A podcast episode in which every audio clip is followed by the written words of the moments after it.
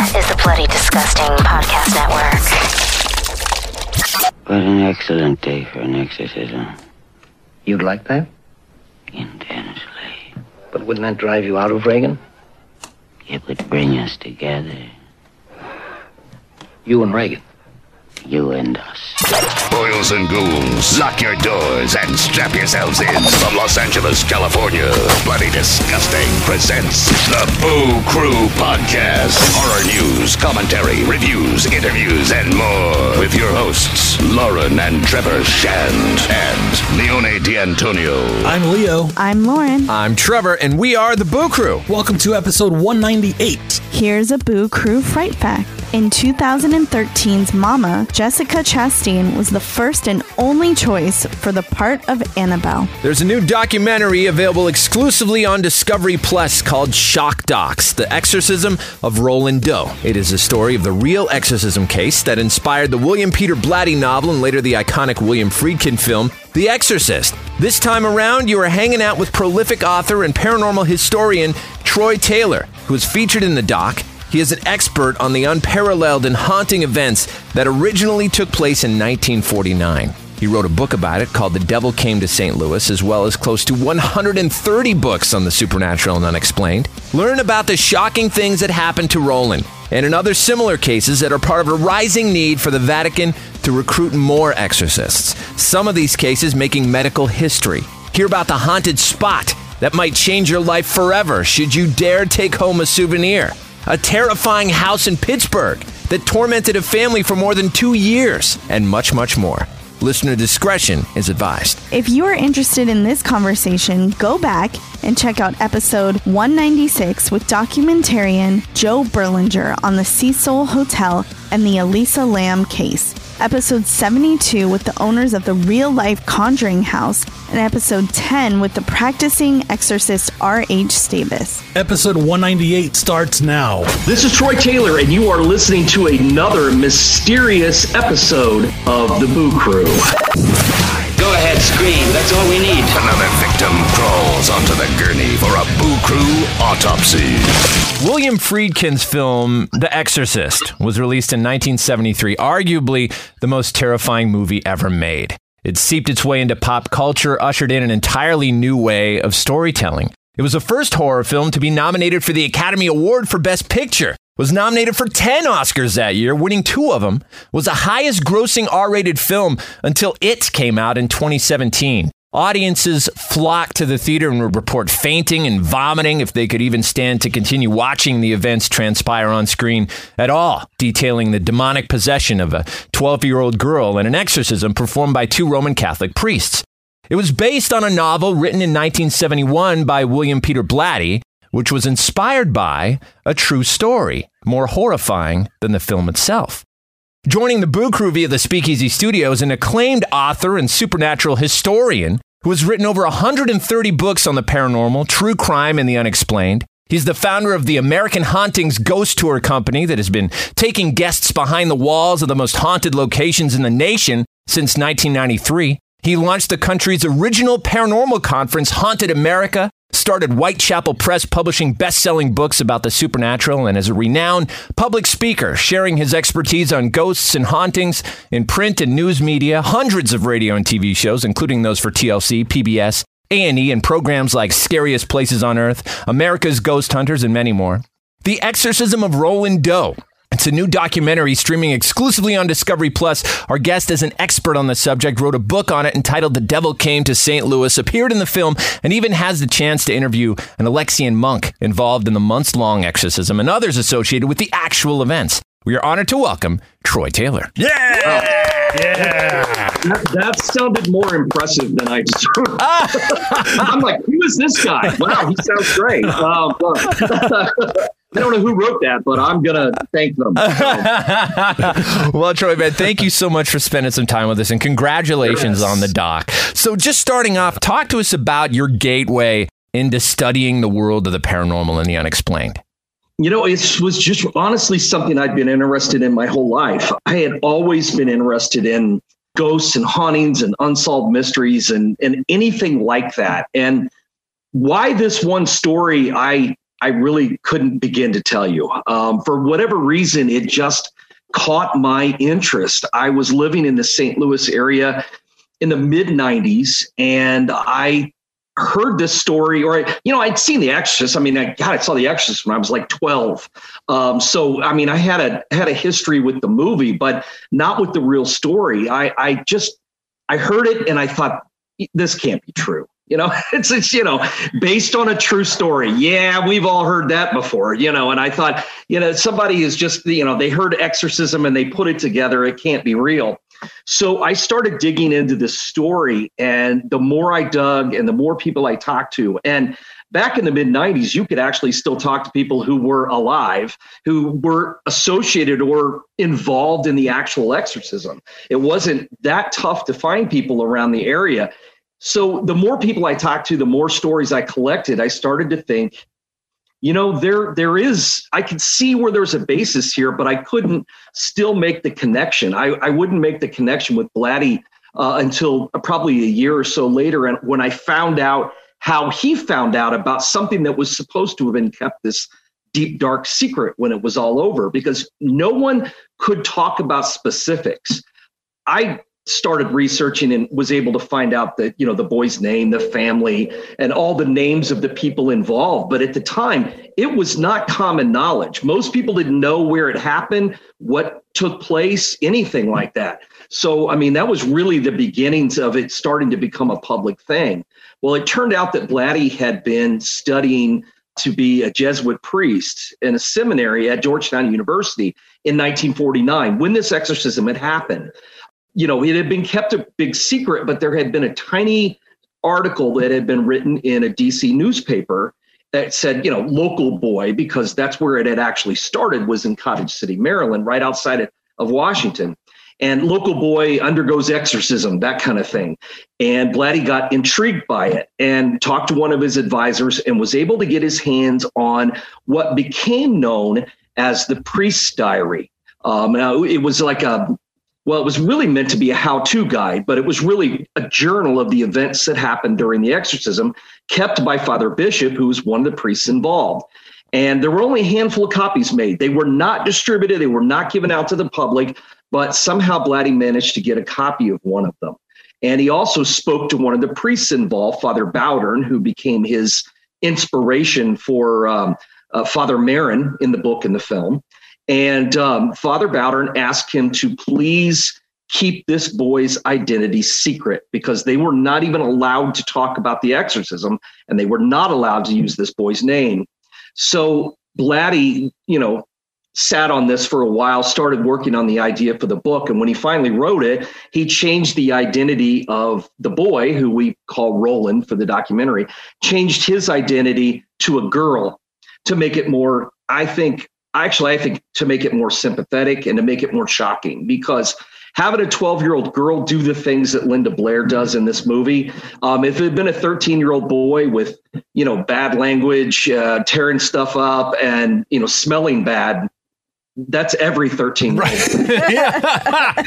no one no one would have noticed. So you know it would not be shocking. So you changing it to a girl i think worked in his favor but he he did take a lot of the stuff from the real story and just move it right into his novel. And then, of course, the film, you know, dramatizes everything. I mean, no one's head spins around in real life. No one does the spider walk down backwards down the stairs. No one flies out the window, anything like that. But there's still enough of it that you can see the the footprint, the real story left on not only the the you know the the book but really with the movie too uh, which i think makes it scarier.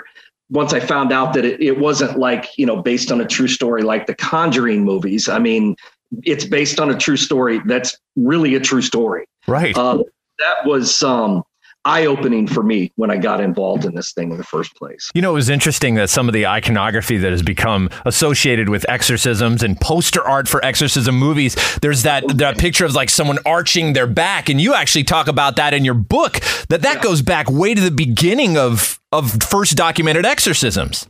Right, right. Yeah, it does. Um, and, you know, that was something they were talking about. Well, I mean, you could go back to the Middle Ages when you really start in the Renaissance area, when you start talking about the Catholic Church and exorcisms, which is why by 1949, they were not super excited about the idea because uh, you know, it fit into this window. Um, the the you know the the exorcism in St. Louis fit in this weird time window between when exorcisms were generally accepted as something the church did, and the window of now when they've become really popular. I mean, popular seems like a bad. That makes it sound like a fad. Right.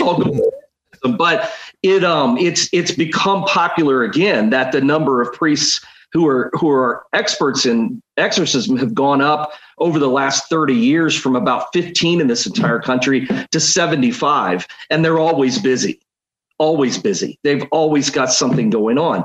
So 1949 hits this weird window in history not only for the church but also for the church in St. Louis.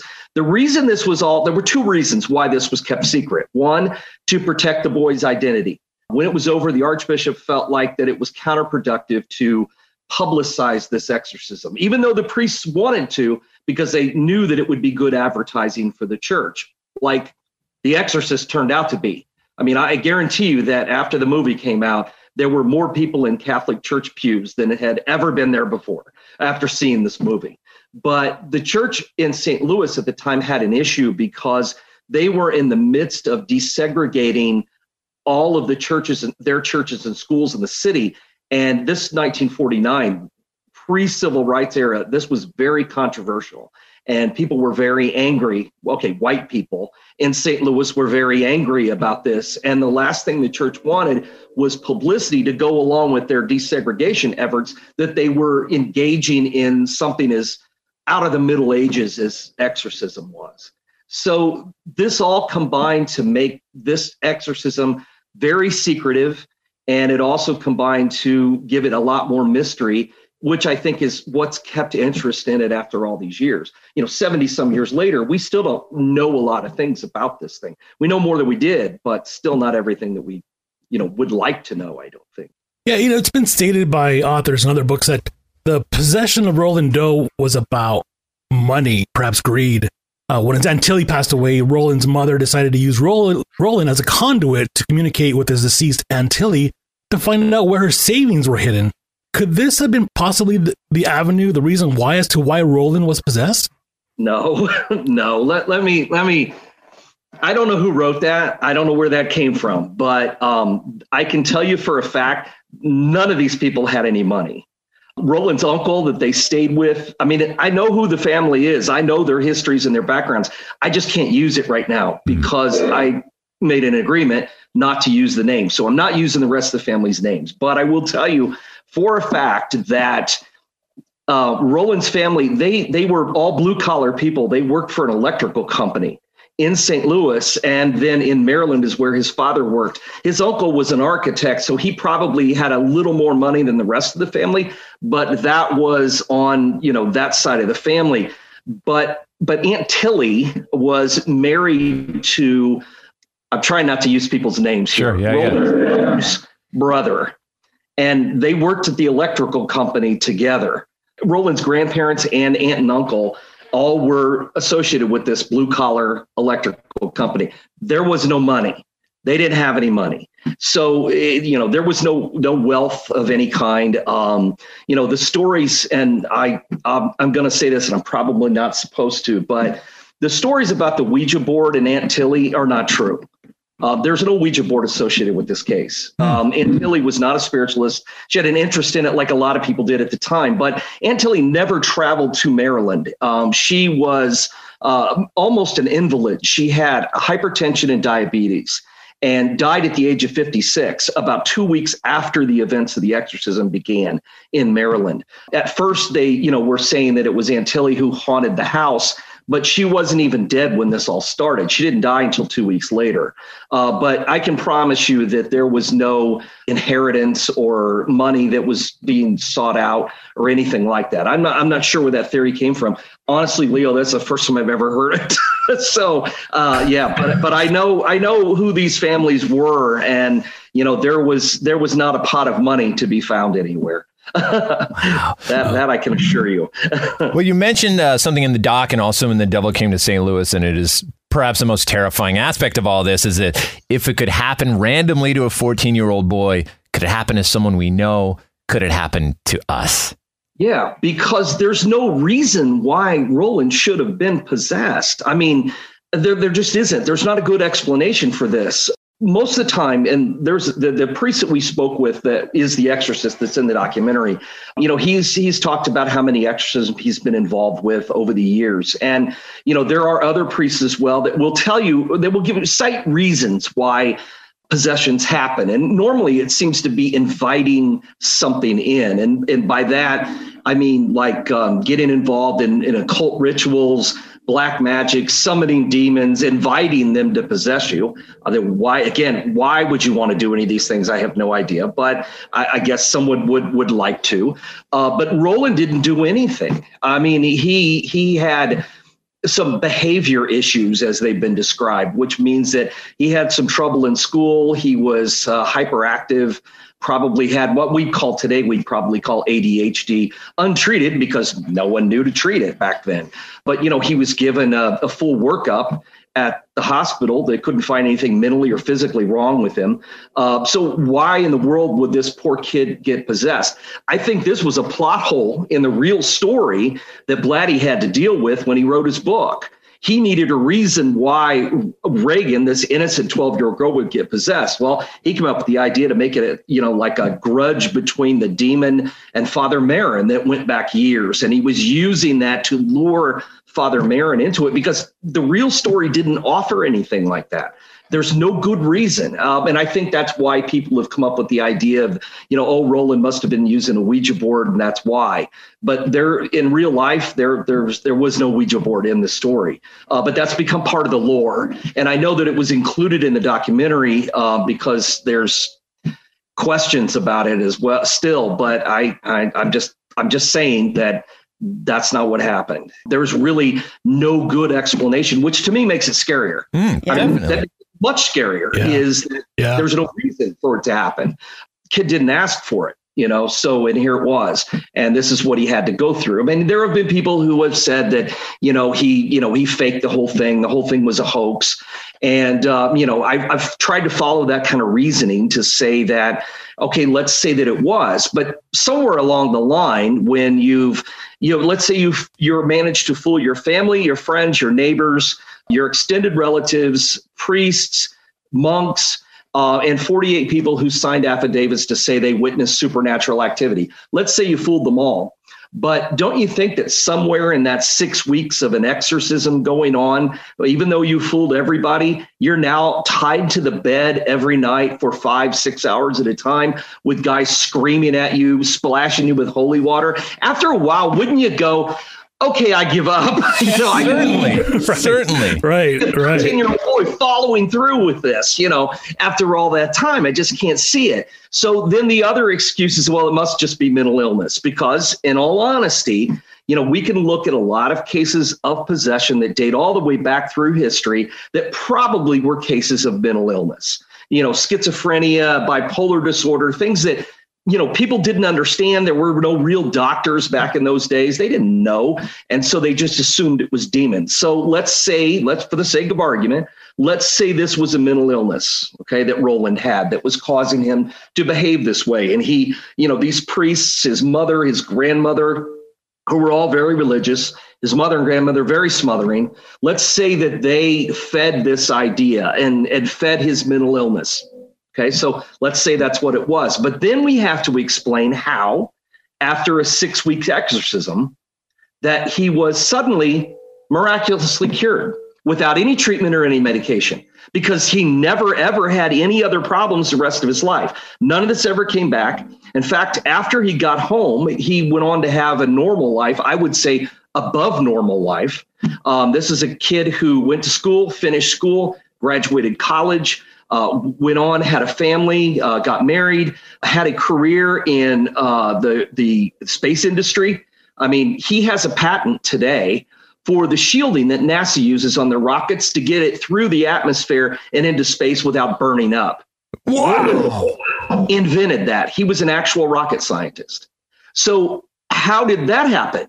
If he was, you know, if he was crazy and he had this onset of, you know, maybe, you know, juvenile schizophrenia that only lasted for five months, How'd they cure it? Because you don't cure that, you just treat it.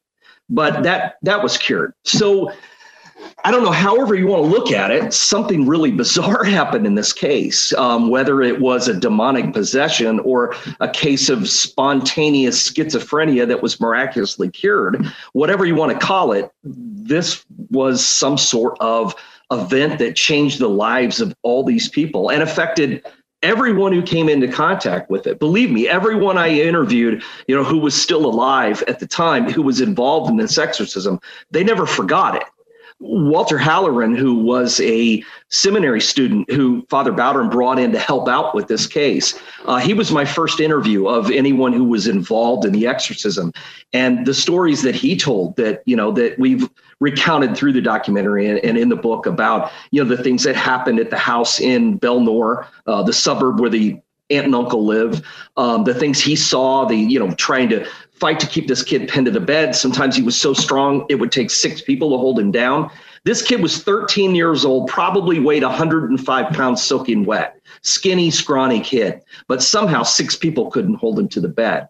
They talked about the smells that would come, that they'd have to open all the windows, even though it was still wintertime, the banging sounds, the knocking sounds, the things that flew across the room. I mean, these were all things that Father Halloran saw as a young man helping with this exorcism.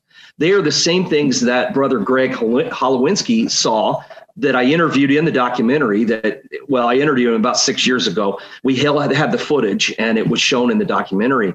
But he told me he was a monk, he was an orderly, a nurse rather at Alexian Brothers Hospital, uh, the mental ward where the exorcism finally ended.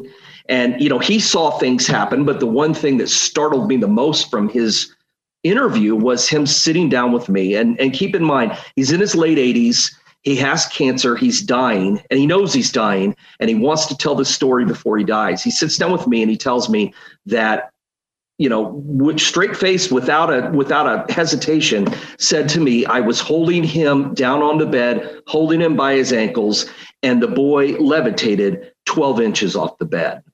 Now, this wasn't, oh, it looked like it or it seemed like it or I, I thought he did. No, he said absolutely this happened.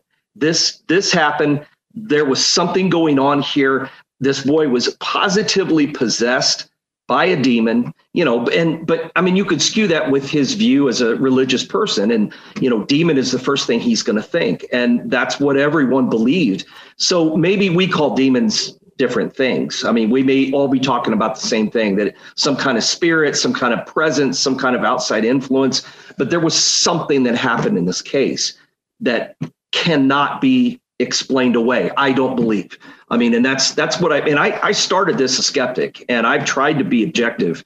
But after 25 years of dealing with this, I've I've come to believe that you know, I, I, don't I don't believe in demons like the church believes in demons, but I do believe that there was some sort of presence that inhabited this boy's body and caused these things to happen.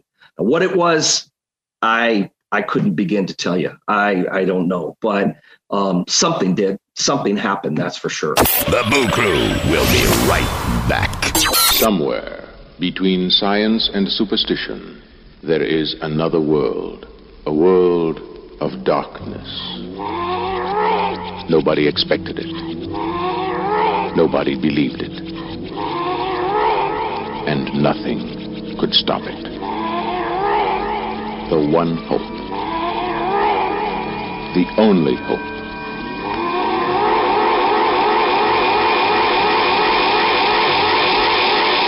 The Exorcist.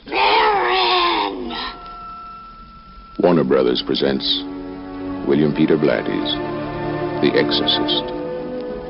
The Exorcist, directed by William Friedkin. The Exorcist, rated R. Under 17, not admitted without parent.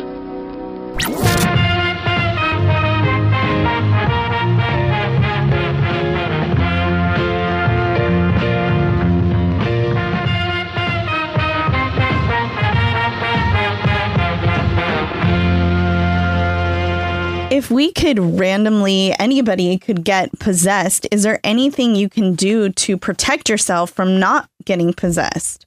Well, that's that's a question I've been asked several times. Because I, I think I've really freaked people out doing these interviews, and that's usually like the last question. Well, how do I keep myself from getting possessed? You know? I just Um, want to go straight there. no kidding. Um, Right. Well, you know the um, the priest that we we interviewed in the in the show, he he you know he said that he's been an exorcist for 35 years, and he's done maybe 10 or 12 actual full blown what he believed were demonic possessions. What he normally deals with is what's called or he calls uh, demonic obsession, means that people are are influenced by some sort of evil. Uh, maybe a you know i mean i don't know you know what the church it could mean they listen to heavy metal. I i don't know. It just you know there are lots of different feelings that different people have. But apparently that's one of the steps and that's the step right before being possessed so i guess the the best advice that I can give you that I will not follow myself probably, but the best advice I can give you is to completely stay away from any kind of evil influence uh, that might come into your life, whether that be, you know, dealing with the occult, using Ouija boards. I, I don't know, you know, it could be anything. Uh, but that's that really seems to be the only the only thing you can do. There's no vaccine for it. You know, there's nothing that to prevent it. Uh, but and and you know, when I when I met that guy, he wanted to for the camera crew that was there wanted to demonstrate how a, uh, an exorcism was done using me as the subject. I, I passed. yeah. About was you know when you get a flu give you a little bit of the flu you know so that you don't get it again what if that's what this is you know it makes me a little upset you know and i thought you know i'm gonna pass Yeah. um so i didn't do it but i so i don't i don't know what the answer would i i honestly i wish i knew what the answer was but i that's the best one i can give you is um i don't know just be careful about what's out there but i mean that's this is my job so i kind of you know can't really avoid all those things. Um and i haven't been possessed yet so i'm feeling pretty good. You know, it's interesting when uh, when you look up Father Lampert, who appears in the in the documentary, a real practicing exorc- exorcist, as you mentioned. There comes a, a bunch of stories back in 2016 where they reference that medical history was made in 2008 when doctors from New York Medical College agreed that a woman they called Julia levitated six inches off the ground, spoke in foreign languages, and demonstrated paranormal powers. And this was agreed upon, led by a Yale trained, board certified psychiatrist on the faculty of Columbia University. Father Lampert was then part of 400 Catholic leaders who met in Rome to strategize the recruitment and training of more exorcists as cases like this were exploding all over the place over the past like four or five years. And Father Lampert, obviously, in the dark. What do you make of this? Yeah, I don't know. Um, but yeah, I had read the same thing, and uh, I knew that at you know around that same time in Italy, they had gotten like five hundred thousand requests in a single year for exorcisms. Um, so the popularity, I, again, I, I, that's the wrong word, I know, but the interest in it has just exploded over the last, I don't know, decade and a half, probably. The biggest problem that the church seems to have with recruiting priests to become exorcists is that most younger priests are too scared to do it because they've heard the stories. And that's that seems to be the biggest drawback they have. But there are so many people out there who are trying to get exorcisms. And and you know as father Lampert said you know a lot of what he deals with is is obsessions rather than possessions that people come to believe that they're on the verge i guess of being possessed. I'm not sure what to make of it. Um, what i can say is that I, I blame a lot of it on like TV shows that toss around the word demon too much. You know, um, I think that a lot of, you know, unfriendly spirits are just thought to be demons, even though they're not. I mean, let's let's. I mean, just for a second, let's let's go off onto the into the ghost thing for a second.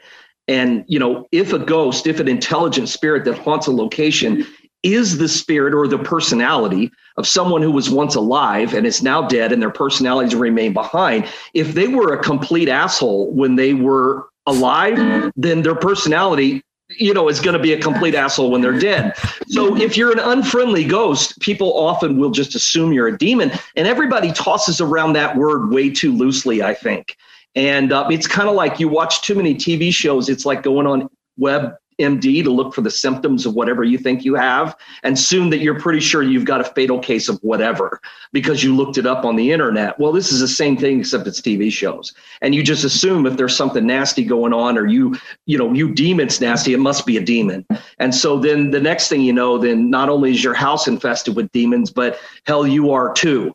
So I think that's where a lot of the hype comes from, but that's not to say there isn't anything going on out there, uh, because not all these, you know, not everybody who deals in in in the demonic is crazy. I mean, a lot of these priests, and I've met a number of them, and they're pretty sane, and they they are not just going off half cocked, thinking everything's you know a possession or an you know needs to be an exorcism. I mean, Father Lampert is a he's a really smart guy. He's a very intelligent guy. I just wasn't going to let him practice on me. Yeah. But he's a good guy, you know, um, and I think he knows what he's talking about. And the fact that, you know, he's dealing with the things that we're talking about in this documentary. And I think, you know, he's somebody who's worth listening to. But what's the answer? I don't know. Other than we have to, I think, be more careful about what we call a demon and what we don't. I think that's a big part of it since we were just talking about ghosts and I am like so scared of ghosts, like I don't want anything to do with a ghost. Uh, I want to know like what's the scariest thing that you've witnessed ghost hunting? Well, um, most of my ghost hunting for the last 15 years or so is me going to places and putting myself in peril just for the hell of it. I, I mean, I because I'm writing about it more than I'm actually. I, I've kind of given up on all the gadgets and things just because I don't know. I, I started doing that like 25 years ago, but then like 10 years went by and I realized that I didn't know anything more about ghosts when I started using gadgets than I did. And I still couldn't prove anything with it. So I just sort of gave up on that and just wanted to look for experiences. But so the scariest thing that ever happened to me was, uh, well, and it won't sound that scary, but if you were there, well, it might to you because you're terrified ghosts. So, yeah. Well. Uh, anyway, so I went with a buddy of mine. Um, he um, wanted to take me to this place that he had been doing some uh, investigating at. The couple had just recently bought it, and they were going to open it to the public. And it wasn't open yet. It was just like 2001, maybe 2002 and uh, it hadn't opened yet. Uh, but you know, he told me all about it, and it sounded really cool. So I went down to meet him, and he took me to this place, which is this massive, massive brick building that used to be a tuberculosis sanatorium, which I'm sure you're going to recognize the name, Waverly Hills in Kentucky, in Louisville. And uh, I'd never heard of it at the time because, like I said, it hadn't opened to the public yet. So he he wanted to take me on a, a personalized tour and so we were just kind of walking through the building. Nothing had been cleaned up. It was still a wreck. Um, they had they were getting ready to try to open it, hadn't done it yet. Anyway, he and I are walking down a hallway on the fourth floor. And as we're walking down the hall, all of a sudden, this guy who just, I mean, looked as real or as solid as you or I, walked out of a doorway on the left hand side of the hall, just walked across the hall, never looked at us, and went into the door on the opposite side of the hallway. Now, I always tell people when I tell this story, I say right at that exact moment, there was this terrible scream. It was me. I, I don't know. I just, um, I just and I grabbed a hold of my friend and I think, what the fuck was that? And he's just just a guy, man. It was just a guy. There's somebody in here. You know, we just assumed that someone had broken in. We both saw him, and I mean, people were breaking in this place all the time. It was like the place to go. You know, spray paint walls and stuff. You know, back in Louisville at the time. So um, he's like, let's just tell them that they got to leave. We'll, you know, we'll, it'll be, it's fine. So we walk down there, we walk in the door, and um, we get ready to tell this guy, buddy, you got to get out of here. And the room is empty, and there's no other door to get out of it. And I said, okay, I think I'm done for tonight. So I think we can. I, I've had my experience. Let's go home. So yeah, and I've had other experiences at that place. Um, so and and other places too. I mean, I mean, I've traveled all over, uh, you know, it's working on books and stuff. And, you know, I always tell people whether you want to be part of your story or not, eventually you're going to be part of the story. yeah. Uh, just keep going out there and going to these places. Um, I tried to spend the night once in the Bell Witch Cave in the late 90s. Whoa. Wow. 20 times since then, and it's never been as scary as it was that first time. But And I'd even been there before that, just when it was just open before the owners that have it now have it. And but in 97, I tried to spend the night inside and I made it like three hours. And I am not psychic. I do not see dead people. I I'm as you know, as tuned into the spirit world as a brick. I mean, I you know, but there was just something wrong there. There's there's just something wrong at that place. And I've always been fascinated with the story. And I thought, dude, you are really pressing your luck on this. You should not be spending the night in this cave and I didn't. I left. Um, so I spent the rest of the night outside the cave, uh, but I did not stay inside. I just couldn't do it. So, can you summarize that story just for maybe listeners oh, that haven't heard about? Yeah, the, the Bell Witch story is kind of a like a, the like an original one of the original American ghost stories. Um, it's about immigrants who traveled from North Carolina, bought land in Tennessee, moved on to this farm John Bell and his wild, long assortment of children moved into onto this farm, and everything was good for a while. But then something started happening at their home, knocking sounds, banging sounds. At first, that's all it was when it started. But then there was some kind of physical force that was haunting their home, began attacking Elizabeth Betsy Bell, John's 12 year old daughter, and John Bell, who was the patriarch of the family. They seemed to get the worst of it. I mean, it was you know, everybody was getting pinched and slapped and, and beaten and knocked downstairs and things were moving all over the house. And this was going on every single night. And eventually it, it started to really become more of a, a presence in that it began to speak. They would hear this voice and it haunted this family for four years. And uh, Betsy got the worst of it as far as being slapped around and, and beaten and that kind of thing. But John Bell began suffering from some kind of ailment where he couldn't walk, he couldn't talk, he couldn't swallow. And eventually, after four years, this presence that they called the witch eventually killed him. And this is the only American story, American ghost story in history where the ghost involved in the story actually killed one of the main characters. And it claimed credit for killing John Bell, uh, giving him a poison that the family found the next morning all of his other medicine was gone. This was the only thing left in his medicine cabinet was this black vial. Uh, they tested out the vial on one of the barn cats, and it instantly dropped dead. So whatever it was, the the ghost, the witch, as it became known, killed him. Um, but the story has like everything you can imagine. It is like everything from a great Hollywood ghost movie is in this story. And, and yet there were hundreds of people who saw things, who, who wrote them down, who gave reports. I mean, it's one of the best documented ghost stories of all time. Even Andrew Jackson, went to the house in Tennessee to witness this because John's son had been on his staff at the Battle of New Orleans in 1814. So he had gone there to see what was going on because the stories were being told. So even he confirmed the things that were happening at this house. Um, and but I always say it's this great Hollywood story, but yet somehow Hollywood has never been able to make it correctly. Not once have they done a good job of making this movie. Even with Donald Sutherland and Sissy Spacek, the movie still sucks. I don't know what. anyway, um, it, it could be a great movie, but anyway, but it's a, it's it's like this classic story. And after the witch departed, you know, it's always been said that that part of her energy has stayed behind on the farm, and there is a cave on the farm um, located right below this uh, Native American burial ground on the property. And, you know, you can tie all that together any way you like, I guess. But the cave itself is, I believe, one of the most haunted places in the country. And the stuff that happens there is not, it's not even, a lot of it's not even what you would consider to be like ghostly. Like, you know, yes, people get slapped sometimes, their hair gets pulled, they see things, but a lot of it's just so bizarre that you can't even wrap your head around it. Like, weird photographs are taken there that make no sense. There's a photograph that was taken uh, on a rock outside the mouth of the cave, and it was taken on like a, a like a Boy Scout trip or something. And there is a girl sitting on the rock and they thought it was just a picture took the picture got it developed this was still the 90s you still developed film got the picture developed and it had the girl sitting there but behind her was a boy in what looked like overalls who was upside down in the air what? i know crawling up her leg was a two-headed snake I'm I'm dead serious here. They have wow. them all on display down there.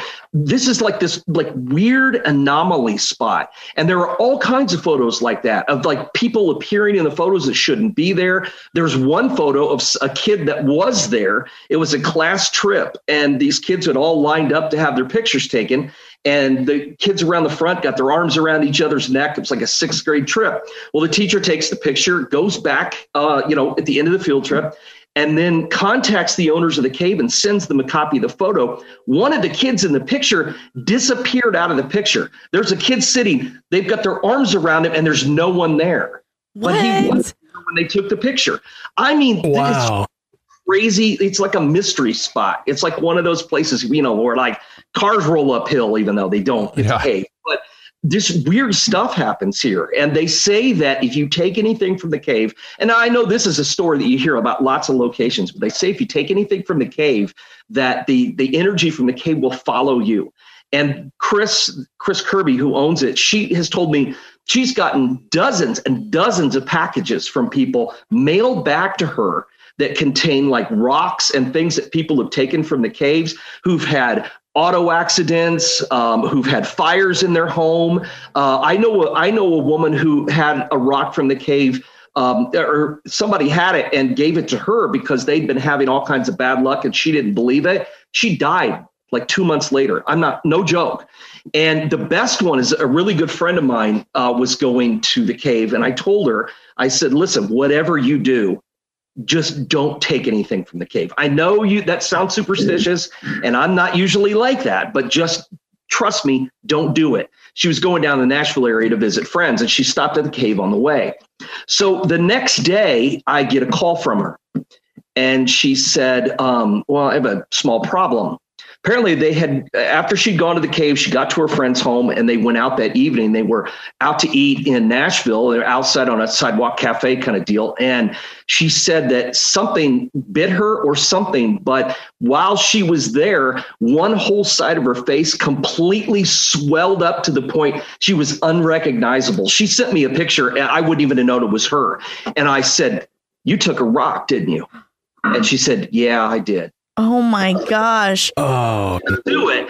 And so the next day, she mailed the rock back to the Kirby's at the cave, and um, the swelling went down. It was never treated. There was she didn't even know how to treat it, and uh, the swelling just disappeared. Wow. But- Why are there sixth graders going for a field trip here? Like that's what blows my mind. It's one, it's one of those local history things, you know, around the Clarksville, Tennessee area. So all the schools go there. Soldiers from Fort Campbell, Kentucky go down there. And a lot of those guys have had stories about, you know, I don't believe in any of this stuff. And then they get down there. And there was one time um, there were a group of guys, soldiers came from the fort and they went down on a tour of the cave and they just kept saying, oh, come on, you know, that's, I don't believe in any of this stuff. And the owner at the time, Bill Eden, said, well, you know, here's the thing, you know, if anything happens, I'll bet you won't ever come back here. And he just sort of laughed. He was just kind of real, real easy going at a good old boy type, you know. And so these soldiers went through the cave and they're on their way out. And all of a sudden, this soldier who had been talking to Bill most of the time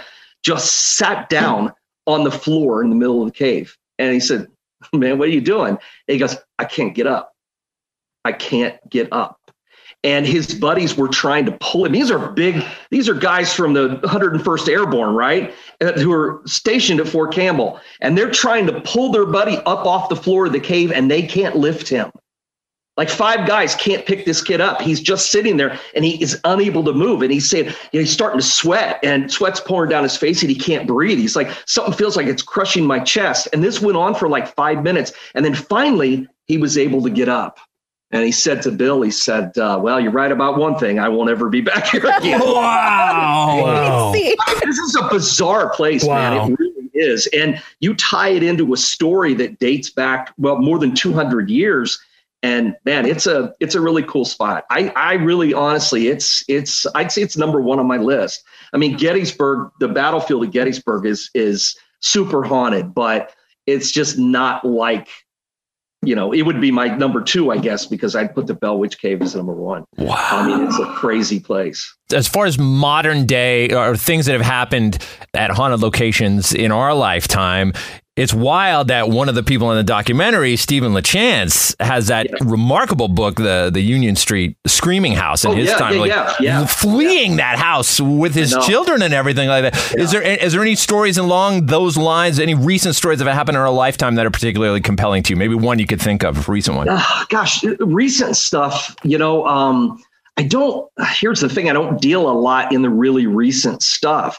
Everything I do, I dig into history because that's that was my gateway drug to all this was history. Mm. And so that's how I got involved in it. But there's so many places that, yeah, like the Bell Witch Cave are still going on. And I think that's what makes them cool. But there is a story, I and I was just talking about it recently, but I don't think, well, allegedly the house isn't haunted like it was, at least demonically. Uh, but there was a house in, in Pittsburgh on Brownsville Road. Uh, Bob Cranmer, Bob and Lori Cranmer lived there. And uh, he wrote a book about it, but they moved in there in the 80s and always felt like there was a weird presence. And you know, they had just crazy stuff go on in that house. I mean, all kinds of, and, and they believed that it was, and so did the, the Archdiocese of Pittsburgh. They sent exorcists out to the house to try to bless this place because they were having all kinds of, you know, banging sounds and weird noises. And then they were seeing a presence in the house, like this black shape they were seen, and all the, the religious objects they had in the house, crosses, rosaries, all these things were being destroyed. And they really started getting worried about this. And when the exorcisms began, things were so bad. They went on for like two years, and things became so bad that Lori Cranmer and like at least two of the kids ended up being hospitalized in a mental hospital because things became so intense. And during the exorcism, according to his story, during the exorcism, there was one time when they found what looked like a brownish red, almost like blood, was all over the walls of one of the room. Like someone had just stood back and just spattered the walls, but it was not on the ceiling or on the floor, not a drop, just on the walls. And they couldn't explain that. But it went on for a long time. And eventually, uh, one of his kids died his mother-in-law, who was living with them, died in the house during the exorcisms. They, you know, as I said, some of them were treated in a mental hospital, and eventually they ended up divorced after like 37 years of marriage. And I, am going to say it was because of this house. Uh, but he has eventually turned it into a bed and breakfast which oh. seems scary to me. Wow, yeah. oh my god. I like to go to haunted places, but I don't know about that one. Um, you know, but uh, that seems a little too recent to me and a little too scary. Um, you're not talking about ghosts there. You're talking about something much worse. And uh, so, but I, you know, the exorcism was supposed to have worked. So we have to assume that the house is no longer infested. But eh, I don't know. I'm going to pass. Yeah, I'm going to take a chance. But for the really daring, I look it up. It's a, he did a book. It's called like the Demon of Brownsville Road, I think. Uh, but that's a, that's a pretty recent one. So oh. it's definitely worth looking into. Very, very fascinating. Leo, we're going to close it out with a couple questions for you just about the documentary. Yeah, of course. I was thinking about the Pittsburgh case a second ago. I was thinking, well, if you take Adam Blai with you, you're in good hands. that, that's that's his turf out there, man. Going back to the uh, Roland Doe case here, uh, yeah. I was thinking about Father Bishop's 26 page diary that was found in yes. Roland's room at the Alexian Brothers Hospital. It's been said that only like 16 pages or less were preserved. Were you able to read the 26 page entry? And is there any mention or of details to a possible cover up tied to the Roland Doe case that is briefly hinted in the documentary? Um, yeah, I have seen the, the entire diary. Um, the uh, the one that was in uh, that was locked in the room was a copy of the diary that was given to Brother Cornelius, who was the head of the Alexian Hospital at the time.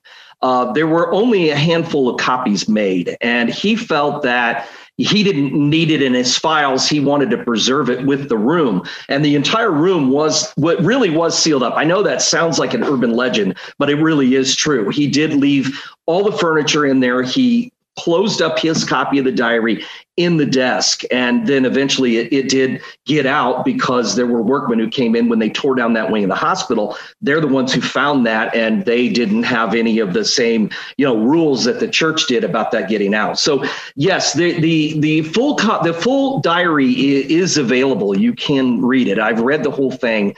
I had never run across the the cover up story about the other priests. That the first time I heard about it was in this documentary, so that was new to me. I I hadn't heard it before. So I uh, I don't know where the information came from exactly, uh, but I know that Steven was talking about it, and but that's the first time I'd heard it. So that's not one I can really answer. It's it's not mentioned in the diary. No. In your book, The Devil Came to St. Louis, there's an interesting note about the furniture in Roland Doe's room from that exorcism. It's been since stored in some facilities in Illinois. And uh, have any of the furniture pieces made it out in the wild? No, they haven't. And you know, I, I always like to say that that the story about the the furniture being moved to the storage facility is um, I can't prove it's true. A guy told me that story, but I always say that while I can't prove it's true, it should be true. Um, and it should be really stored right next to the Ark of the Covenant. That's how I always picture this when I, you know, with right. the story. But it's a cool story. Um, you know, there there yeah. are various versions of what happened to the furniture. Some people say they just went to a nursing home, were stored in the attic, and then all of it was lost track of when the nursing home closed down because there was a lot of other furniture left behind. But the specific furniture from the room that Roland was in, the story goes that it was taken to a rectory in St. Louis and it was stored in the basement. And a guy came to me and told me this story, said that he worked for a moving company and that he was taken to this rectory. They were getting ready to close the rectory. And he was taken to the rectory and he was told to move the furniture. And he was taken down to the basement by one of the priests who would not go into the room. He told them they needed to take the furniture out, uh, crate it up, and take it to this address, which was a storage unit, which is directly located across from Scott Air Force Base outside Belleville, Illinois. And there really is a there really is a storage unit there. So that I mean that is for real. Uh, but the guy told me that that they created it up and they took it there, and that the priest told him that it was the furniture from the room uh, where the exorcism had taken place. Now, like I said, I don't I don't know that it's true, but it's such a good story that I always tell it, but I always with the caveat that if it's not true, it should be, but I don't know. Uh, but I do love the story. You can't you can't go wrong with that story. That's for sure. have did you, if you ever had the opportunity to go to the house where it all began? Sure. Yeah, the house in Bel-Nor where Roland's aunt and uncle lived is in a very quiet, nice neighborhood on Roanoke Drive. It's a nice house. Um, I've been there couple of different owners. Um, I've been there inside the house. The first time I tried to go was in 2005, and that was when that was honestly at the time. I mean, I had the address, but it was not open. I mean, the public, it wasn't a public thing that everybody knew that was the Exorcist house. Um, that actually showed up in the newspaper because the guy who bought the house mysteriously vanished. Now, I don't think it had anything to do with the exorcism, but the guy just disappeared and nobody ever knew what happened to him. They came and had to foreclose on the house because no payments were made or anything. The guy was just gone and left his stuff behind. And then the the story, when that story was told, it got somebody's attention, and they must have gone back and looked up something about the history of the house and because that's when the newspaper finally printed this was the house where the exorcism started um, so i was living in the area at the time and so I, I wanted to see the inside of the house. I'd seen the outside, but had never been in. So I made an appointment with the realtor to look at the house uh, with just, you know, as like I was going to buy it. Yeah, yeah. I had an appointment, and in the morning of my appointment, I got a call from the realtor, and he said, um, "Yeah, I found out who you are, and uh, I, am not going to show you this house." Oh, but, no! But a couple years later, a couple years later, I did get the chance to, and I actually spent the night at the house uh, with a radio crew. Yeah, they. Um, there was there's a radio show guy I know is a radio show in St. Louis, and he um, every Halloween they take you know a certain number of their listeners around to a different haunted place. And it's a contest where you have to stay by yourself in one of the rooms oh. or one of the places and it's, he goes to all different places. But uh, this year he gotten uh, was able to take people to the exorcist house. So of course he asked me if i wanted to go. And of course i did you know. So i got to go to the house. I got to see the house and hang out there. And then my my only job with the radio show was to when the uh, contestants got there to scare them as much as possible. Right. Know, by telling them everything that had happened in the house. There were three people. They brought them there blindfolded in like a panel van you know they couldn't see out of and brought them into the house. And then i had to tell them where they were. And as soon as i did one of them quit immediately. She didn't want any part of it. She wasn't going to stay. Because what they had to do was spend an hour upstairs in the room that Roland had shared with his cousin, oh. where exorcism w- went on every single night before they finally moved him because it had been become so violent and so disruptive. So they had to spend an hour in there, and the first guy stayed about 10 minutes and that was it. Because i mean there was no one in the house. We were all outside. There's a detached garage. Oh my god. listening to everything that was going on but there was no one in the house. They just run cables outside. So we were all kind of sitting out there listening because you know it's radio. So they expected them to talk you know and to do something. And the guy kept saying there's somebody outside the door. There's somebody outside the door. I keep hearing footsteps outside the door. It's like dude, there's no one in the house, right? He's like, well, I can see a shadow underneath the door. There's no one in the house. So he gets up, he opens the door, there's nobody there. That freaks him out enough. He only stays about 10 minutes and he quits. Okay. So the last girl, she, this this girl who's um, the final one in the contest, she goes into the room and she doesn't even make it as long as he does. She sits down in there and the same thing starts to happen. She keeps hearing something moving around and hearing something sliding. And she's swearing that she's seeing something underneath the door. You know, the lights on in the hallway and she can see a shadow there. There's there really was no one in the house. I mean, I swear to you. And so she keeps saying that she's seeing and she's hearing something. And um, and so she starts like reciting the Lord's Prayer over the radio, right? And all of a sudden there's like this the best way I can describe it is like this sliding sound and a thump. And she starts screaming. And I'm telling you, man, this was like blood curdling screams. You could, it's one o'clock in the morning. You could hear it all over the neighborhood and begging someone to come get her. So the crew runs back into the house to get her out. And this was like three minutes, is all the time she made it. And uh, so that's how it ended. That's the only time that no one's ever won the contest. I mean, no one had ever stayed. I mean, because he, he, continues to do it, but this is the only time that no one would stay the entire time. So yeah, I, I, I mean, I'm not going to say the house is haunted, but I'm going to say whatever happened there has definitely left an impression behind for sure. Um, and there's an atmosphere about that house. Well, not the whole house, but there really is an atmosphere about that bedroom. Even I thought so. And I'm, again, not psychic or anything sensitive at all. But even I thought it felt weird in that bedroom, like something had just been left there. So, but yeah, it's, um, I filmed there. Uh, I filmed there again a few years ago with the documentary. And we couldn't do it on this one. We couldn't travel anywhere because we filmed this in 2020, the year of the plague. So we, you know, did it all remotely. But I, I'm, I'm thinking one of these days, I'm sure I'll probably be there again. It's an interesting place to visit. I mean, it's it's history. I mean, you're walking into the only surviving location from this exorcism, except for the house in Cottage City, Maryland. It's still there. I have not been inside that house. I've been there, uh, but I haven't been inside. The family who lived there, the last time I was out there doing some filming, uh, did not know the history of the house until we informed them and um, I, I think they were probably ready to move. Yeah, right. not happy, uh, but they declined to be part of the filming. So yeah, that did not did not work out. But so really, those are the only two places left in the entire country because the rectory that Roland was moved to after the house in Bel-Nor has been torn down and replaced, and the Alexian Brothers hospitals. That the old wing, it's all gone. The old hospital's gone. It was replaced by a new one. That's how we have the diary, is because it was being torn down. But um, yeah, that's the only place left where the exorcism was really taking place. So um, yeah, it's pretty cool. It's a cool location. So um, yeah, wow. some weird Wow, Troy, man, I, I gotta say thank you so much for taking the time to spend with us. Yes. That was thrilling to listen to, man. Yeah. Seriously, one of my Yeah. favorite episodes we've ever recorded, uh, bar none, man. That was amazing. Yeah, I can't wait for you to come back. Like this could Yeah, go yeah, on for let me know. like two hours.